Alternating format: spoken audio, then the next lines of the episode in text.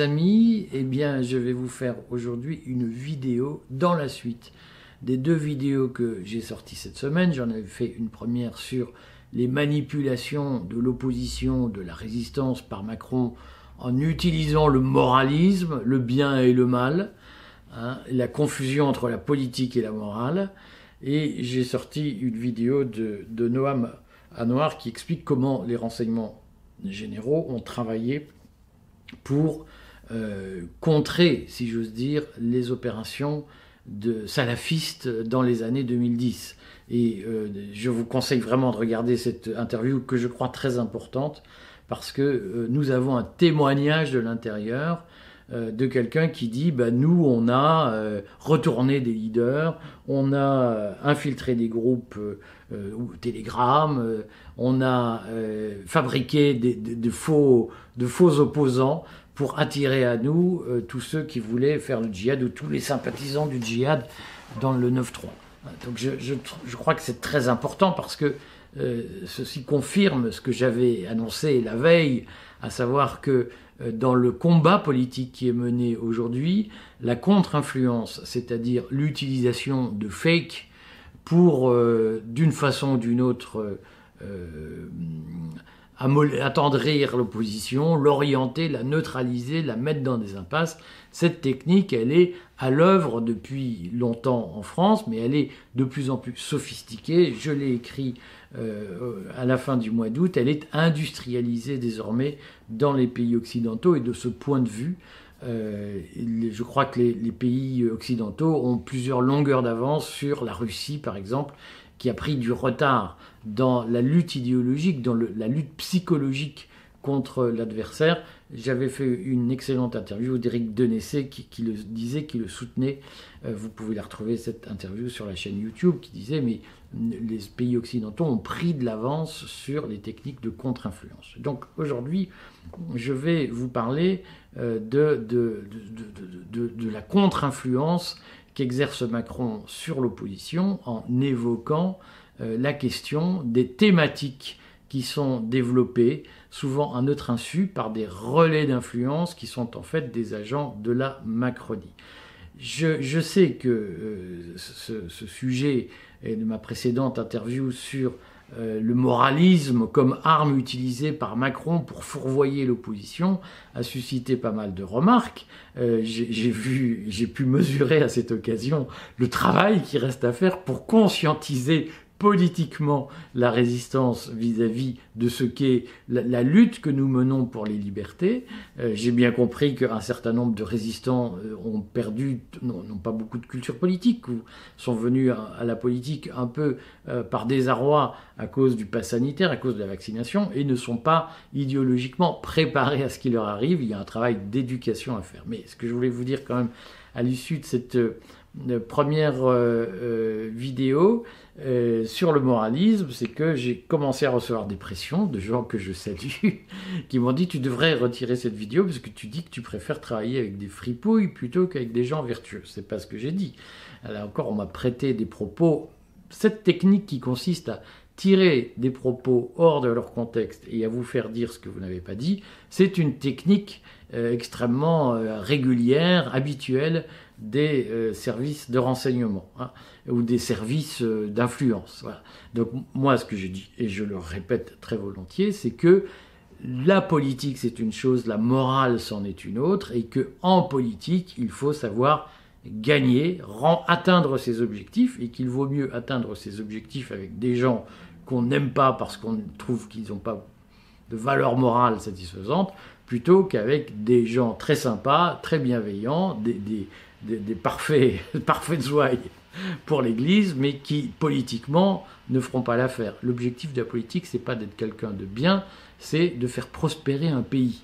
Ce sont deux choses différentes, et je le redis, la grande force du macronisme est d'avoir pollué le débat politique, d'avoir neutralisé notre capacité à réagir politiquement à ces projets liberticides en nous fourvoyant dans un débat moral dans le camp du bien.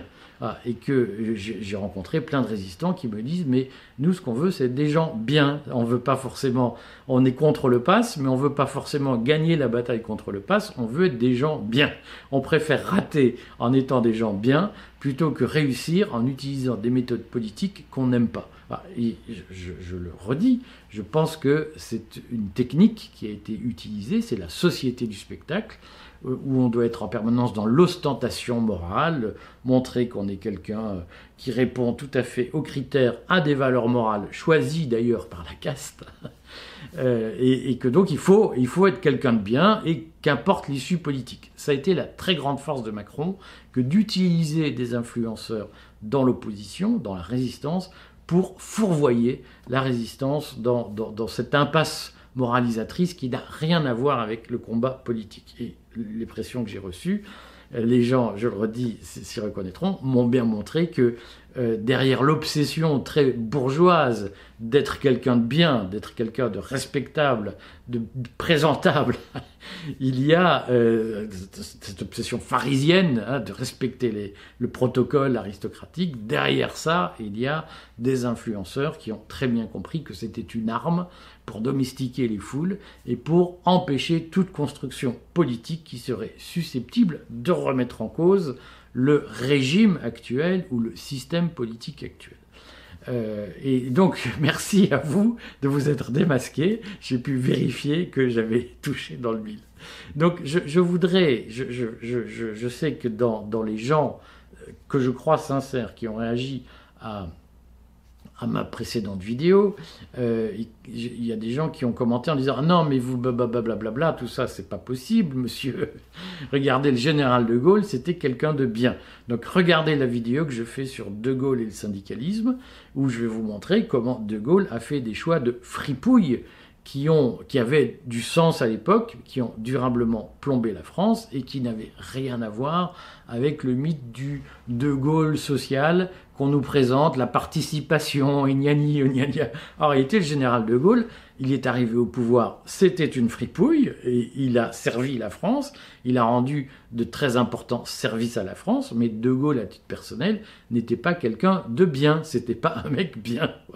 Et je vous en donne un exemple, mais j'en ferai d'autres si vous voulez, euh, sur le syndicalisme, pour montrer comment de Gaulle a organisé la corruption du syndicalisme qui a durablement plombé euh, la capacité en France à négocier des accords et à moderniser les entreprises, à améliorer la condition des travailleurs. Tout ça a été retardé en France par les choix que De Gaulle a fait dans les années 60. Il les a fait parce qu'il avait des raisons de fripouille euh, de le faire, qui sont des raisons, je vous expliquerai dans cette vidéo, des raisons que je défends, que je comprends, je comprends tout à fait pourquoi il a fait, mais il ne faut pas qu'on me dise que c'était moral. Donc je, donne, si vous voulez, un, débat sur euh, qu'est-ce que la morale en politique. Je, je, regardais cette vidéo sur De Gaulle. Maintenant, je reviens à mon sujet, puisque je vois bien qu'un certain nombre de commentateurs de cette vidéo ont absolument ignoré le sujet, où je leur disais, vous êtes victime d'une manipulation de Macron et du macronisme. Et je vois bien que certains euh, ont absolument dit Ah non, mais il faut, faut, pas être un salaud, monsieur, dans la vie. Euh, donc je voudrais revenir euh, aujourd'hui. Si vous voulez parler de morale, regardez la vidéo sur De Gaulle. Je voudrais revenir sur ce qu'a dit Noah Manoir, sur ce que j'ai dit avant-hier, sur le vrai sujet de fond, qui est la façon dont les techniques de contre-influence à la McKinsey de Macron ont permis de neutraliser la résistance et le combat politique de la résistance. Parce qu'aujourd'hui, au fond, que constatons-nous C'est que nous sommes privés de toute alternative politique crédible. Hein, c'est-à-dire qu'en gros, on nous dit ben, vous n'êtes pas content, vous n'aimez pas Macron, vous n'aimez pas Marine Le Pen, euh, mais il faudra vous contenter de ce que vous avez, mes amis. Voilà. Et tournez dans les tournez place du Trocadéro pour dire que vous n'êtes pas content. Oh, on s'en fout. C'est comme ça, c'est pas autrement. Et on n'est pas parvenu à construire une alternative politique crédible à ça. Hein. Et je vois bien la tentation qui existe en ce moment, qui est de nous dire, bon allez, le Covid c'est terminé, maintenant on reprend le petit jeu, et tous ceux qui voulaient sortir de, la domination verticale de la caste, vous la bouclez, hein, vous retirez vos vidéos, euh, on reprend le petit jeu comme avant, et maintenant le combat c'est Macron contre Le Pen. Alors moi, si, c'est votre truc, euh, je, m'en fous. Mais moi, c'est pas mon, moi, mon sujet, c'est pas Macron ou Le Pen. Mon sujet, c'est de changer le fonctionnement institutionnel euh, de façon pacifique et légale, mais pour avoir une démocratie liquide et plus une démocratie représentative.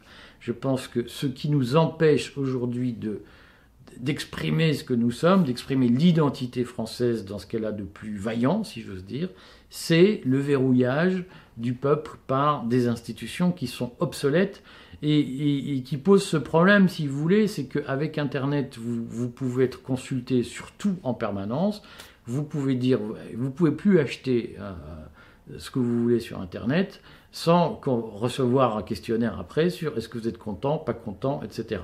Le seul endroit où on vous fait jamais ça, c'est en politique.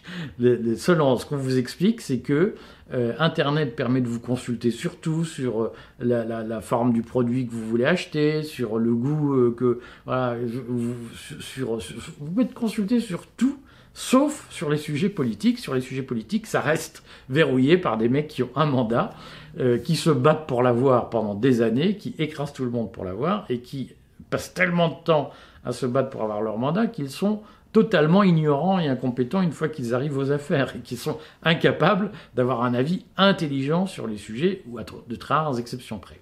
Et donc on a ce, problème civique de la crise profonde de la démocratie représentative et tant qu'elle ne sera pas résolue par un passage à un mode politique, à un régime politique adapté aux exigences de notre temps, il y aura euh, du mal gouverne, comme on dit, de la mauvaise gouvernance dans nos sociétés, parce qu'au fond, ce qui pose problème aujourd'hui, c'est la gouvernance par les mandats euh, délégatifs, si vous voulez. Hein. Euh, et donc il faut inventer autre chose. C'est l'objet du livre que je prépare, pas que, je parle de mon traité du monde d'après, a un chapitre consacré à la démocratie liquide et à la façon, à la construction d'institutions qui permettront euh, de, faire progresser la, démocratie directe sans tomber dans le régime totalitaire de on vote sur tout et la loi peut tout, hein, qu'on a connu en 1794. Bah, bref, donc je voudrais dire que pour éviter, pour empêcher ces projets politiques d'émerger, euh, le système, la caste, utilise des méthodes de contre-influence qui consiste à infiltrer l'opposition et à la fourvoyer sur euh, des, sujets qui n'en sont pas. Euh, donc, il se trouve que euh, ceux que je vise en parlant d'infiltrer, j'ai eu l'occasion de leur dire, j'ai un pacte avec eux, nous ne nous déchirons pas publiquement, pacta sunt servanda, tant qu'ils ne m'attaquent pas, je ne les attaque pas, il n'y en a qu'un qui m'a attaqué et nous sommes en correctionnel sur ce sujet. Euh, pour le reste, il y a un accord qui fait qu'on ne se dévoile pas, on ne s'attaque pas, on ne se déchire pas. Ça ne m'empêche pas de parler des techniques qui sont utilisées pour, euh, d'une façon ou d'une autre, euh, empêcher l'opposition de construire, de construire sa maturité politique et pour la maintenir dans une forme d'infantilisation. Euh, et donc, je, voudrais redire de ce point de vue qu'il euh, y a, euh, à mon sens, aujourd'hui deux techniques qui sont particulièrement utilisées pour infantiliser l'opposition et l'empêcher, le cœur sur la main, de progresser, hein, avec des gens qui vous disent mais comment vous pouvez dire, comme, comme, pourquoi vous ne dites pas partout que vous êtes un, mec génial, un mec sympa, etc. Moi je, le dis, j'ai plein de cathos qui m'écrivent en me disant ah c'est dégueulasse, vous dites que vous n'êtes pas un mec sympa, il faut être sympa monsieur, etc. Moi j'ai lu le Nouveau Testament, je ne suis pas chrétien, euh, ne me déclare pas chrétien, je suis polythéiste, je vous recommande l'interview de Alain de Benoît que j'ai faite qui, me paraît exprimer euh, moi ma spiritualité, mais ça ne m'empêche pas de lire le Nouveau Testament, de lire les évangiles, et de considérer que ce sont des livres euh, qui apportent énormément de choses dans la vie quand on, quand on les applique réellement, quand on les lit, quand on les applique. Je pense que les évangiles sont une, source de progrès personnel. Euh, j'ai aucune difficulté là-dessus. J'ai lu en dessous de l'interview de d'Alain de, Benoît, plein de commentaires de cathos cons, je suis désolé, il y a des cons partout, chez les cathos comme chez les autres. Et pas plus, il n'y a pas plus de cathos cons que d'athées cons, que de francs-maçons cons, que de juifs cons, mais il y en a, dans les mêmes proportions, il y a une profonde égalité dans la connerie. Donc j'ai lu des commentaires de cathos cons sous l'interview d'Alain de Benoît qui disait euh, le polythéisme, c'est euh, le, diabolisme, c'est vous avez rien compris, seul Jésus peut nous sauver, etc. Et il y a aujourd'hui chez les catholiques, comme chez d'autres, hein, je veux dire, ils n'en pas le monopole, une, une injonction d'être pour ou contre. Alors, si vous êtes catho, vous rejetez tous les autres et vous considérez qu'être polythéiste, c'est débile, qu'être musulman, c'est horrible, que... Alors, les juifs, on n'en parle pas parce que c'est interdit, mais euh, si, si, vous êtes catho, vous êtes sommé d'être contre les autres, contre ceux qui ne sont pas cathos. C'est absurde. En tout cas, moi, politiste, je n'ai rien contre les cathos. Je lis couramment les. J'adore Saint Ignace de Loyola. Je peux sortir ma bibliothèque est pleine de pleine de bouquins cathos, j'ai pas de problème. Moi, je lis très volontiers euh, Saint Augustin, euh, j'ai pas de les évangiles, et je lis quand même dans les évangiles que tout le monde est un pécheur, hein, que celui qui n'a jamais péché lui jette la, première pierre. C'est-à-dire qu'il y a quand même dans le catholicisme, dans le christianisme, une, injonction première qui est celle de l'humilité. C'est ce que j'en ai retenu. Et donc moi, les mecs, j'ai retenu que Jésus, quand il arrive au temple, euh, au moment de Pâques, euh, de la fête des cabanes, euh, et, qu'il veut faire prédire au temple, il, chasse les marchands du temple et il dénonce les pharisiens c'est-à-dire les gens qui passent leur temps à dire je suis quelqu'un de bien, je respecte les règles bourgeoises de l'époque, donc je suis un mec bien. Il dit mais c'est pas ça être quelqu'un de bien. Et nous sommes tous des pêcheurs. Donc moi je le dis, je, ne prétends pas être un chevalier blanc et je ne prétends pas être un mec moral qui va pourfendre les immoraux. Tous les mecs qui jouent au chevalier blanc, tous les mecs ou les femmes, c'est pas un sujet, vous avez compris, qui me disent moi je suis pour le bien contre le mal, pour moi c'est des ordures qui se cachent. C'est des pourris de chez pourris qui essayent de, se racheter une conduite. Donc je me mets pour moi quelqu'un qui est dans le combat moral et qui me parle du bien et du mal, c'est quelqu'un qui a des choses à se reprocher. Et d'ailleurs, chaque fois, j'ai des souvenirs récents, chaque fois que les gens m'ont dit moi je suis pour le bien contre le mal, il y a un mec qui m'a qui, m'a appelé en me disant monsieur je suis un patron catho, euh, est-ce que vous pouvez relayer mon combat pour transformer les prêts garantis par l'État en subventions aux entreprises? Parce qu'on ne pourra pas rembourser et les entreprises qui ne pourront pas rembourser leur PGE vont faire faillite. Et si vous n'êtes pas d'accord, c'est que vous êtes un salaud immoral, libéral, franc-maçon, qui est pour le chômage plutôt que pour l'emploi. Alors, vrai pour moi, ce mec-là, c'est une ordure, c'est un menteur, c'est un hypocrite.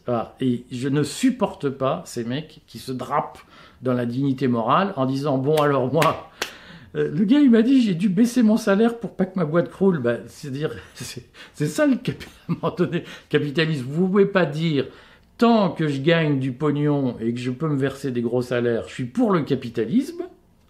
Mais le jour où je coule, je suis pour le socialisme. Ce n'est pas possible, ce que je lui ai dit, mais moi je suis pour le principe de cohérence. C'est-à-dire qu'on ne peut pas, tant qu'on gagne, dire j'adore le jeu où je gagne, et le jour où on se met à perdre, dire je demande les changements des règles du jeu, et je suis pour le contraire. Ah, et, le gars vous dit, mais moi, vous dites ça, monsieur Vérac, vous n'êtes pas d'accord avec moi, parce que vous êtes pour le chômage, vous êtes un salaud, vous n'êtes pas un humaniste.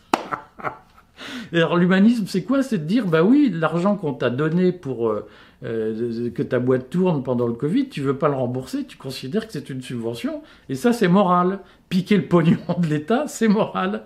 Donc, il se trouve que j'en ai parlé à ma femme qui m'a dit, je ne suis pas du tout d'accord pour que mes impôts servent à subventionner des entreprises. Vous savez, moi je suis contre toute subvention aux entreprises. J'ai pas eu de prêt garanti par l'État. Euh, et donc, je vois bien à un moment donné comment ces hypocrites, ces tartuffes, ces menteurs, hein, et ce, que, ce qui me gêne, c'est qu'on est aujourd'hui dans une société de tartuffes et que la tartufferie, elle est développée par, de façon sciente par le macronisme et par certains autres joueurs du jeu politique aujourd'hui pour taire tout débat politique. Pour dire, ah, vous n'êtes pas d'accord, c'est que vous êtes un salaud. C'est lamentable. Hein. Bon, et donc je voudrais dire là-dessus que euh, il y a de mon point de vue deux techniques utilisées par ces hypocrites, par ces pharisiens qui sont là pour utiliser les émotions, le sens du bien et du mal, pour, pour, défendre leurs intérêts de façon totalement cynique. Il y a deux techniques cyniques qui sont, euh, de mon point de vue, utilisées aujourd'hui. Il y a une première technique que euh, je qualifierais de fixation euh, sur le Covid. C'est-à-dire qu'on explique que, c'est Jésus, si vous voulez, c'est les, premiers chrétiens qui, qui, disent j'ai rencontré Jésus, ma vie s'est arrêtée et on ne peut plus parler que d'une chose, c'est de Jésus. Alors, c'est plus Jésus, c'est le Covid. On, on, tourne en rond comme un hamster dans sa roue sur le Covid pour ne pas dépasser le traumatisme du Covid. Et le Covid, on sait ce que c'est. Ça a été une immense opération d'écrasement des populations par la caste. Alors vous avez vu les histoires en Angleterre de Matt Cox qui expliquent que le gouvernement a utilisé la dramatisation pour écraser la, faculté de résistance des gens. Hein. Et donc pour moi, ceux qui aujourd'hui ne parlent que de Covid et font une fixation sur le Covid, ce sont des gens qui ont une stratégie qui consiste à répéter en boucle euh, nous ne sommes rien, nous sommes, nous sommes fait écraser par le système et nous sommes impuissants face à ça. Et on va ressasser tous les jours le, le, même, le même traumatisme. Vous savez que moi, j'ai vécu des deuils. Il n'y a pas de deuil d'ailleurs pour la mort d'un enfant, mais vous savez que j'ai été affecté. J'ai retenu une règle, c'est qu'il faut se reconstruire. Hein. Il faut construire malgré le traumatisme et que la meilleure façon de dépasser le traumatisme, ce n'est pas de le vivre en boucle et de ne parler que de ça. Hein. À un moment donné, c'est d'être capable de se projeter et de se dire, bien entendu qu'on n'oublie pas, bien entendu que ce n'est pas une façon de dire on n'en parle plus, bien entendu qu'on y pense tous les jours, mais il faut se reconstruire. Et pour moi, il y a une technique utilisée aujourd'hui par Macron, c'est de fourvoyer, de financer des, influenceurs qui ne parlent que du Covid et qui, vous rivent à ce traumatisme pour que vous ne le dépassiez pas. Pour moi, il y a une autre technique aujourd'hui qui consiste à dire euh, euh, nous ne pouvons rien contre eux, ils sont trop puissants. et, nous sommes des petites gens, nous sommes dépossédés de l'histoire, c'est eux qui décident, c'est des salauds, on trouve qu'ils sont monstrueux, mais on peut rien, il faut se résigner, alors dans, le ressentiment, dans l'aigreur, ah c'est des salauds, on les aime pas, ils sont méchants, et nous on est gentils, voilà, c'est le moralisme. Nous on est des gentils, eux c'est des salauds, mais on peut rien contre eux parce que c'est les plus forts. Pour moi, cette face, ce, discours qui est véhiculé, c'est une façon euh, très macroniste d'expliquer aux, opposants, aux résistants, qu'ils ont tout à fait le droit d'être résistants, mais que ce sont des impuissants et qu'ils ne gagneront pas, donc c'est pas la peine de se battre. Il faut juste ressasser. Et je, crois qu'il y a une très grande force hein, dans ce discours, c'est de dire aux gens, mais voyez, on est en démocratie, on les laisse dire que Macron est un salaud tous les jours. Ah, mais comme c'est dit, comme Macron est un salaud, mais c'est lui le patron et on peut rien contre lui. Vous voyez, c'est le discours des petits teigneux. Et je crois que ce discours-là est un discours qui est profondément nuisible à la cause de la résistance. Et je crois que c'est un discours qui est suscité par les relais macronistes auprès de la résistance pour nous enfermer dans un fatalisme et pour nous enfermer dans la résignation. Voilà, tout ça pour vous dire, je vais continuer, je vais dans la prochaine euh, vidéo analyser la question de, Je vais analyser deux thématiques qui obsèdent la résistance. Je sais, vous m'envoyez plein de messages. Euh, deux thématiques qui obsèdent la résistance, c'est le complot maçonnique. Hein, je vais vous en parler. Parce qu'en plus, il y a plein de gens qui me disent Avouez que vous êtes franc-maçon. Je sens la haine chez des mecs qui, qui, ont été retournés dans l'amertume, dans la bile. Avouez que vous êtes franc-maçon. Mais je n'ai jamais caché que j'avais été franc-maçon, que je ne le suis plus, mais que j'assume pleinement mes engagements maçonniques. Et je vous expliquerai à quoi sert la résurgence de la théorie du complot maçonnique. Et je parlerai aussi du complot pédosatanique. Je veux faire une vidéo sur Satan, parce que là aussi, Satan, c'est vraiment la marionnette de Macron pour vous envoyer dans le mur. Pendant que vous parlez de Satan, vous faites plus de politique. Voilà. Rendez-vous donc dans les, prochaines vidéos si ça vous intéresse. Maçonnerie et complot pédosatanique. Je, je me régale par avance de l'affaire. Et puis, manquez pas ma vidéo sur De Gaulle. À très vite.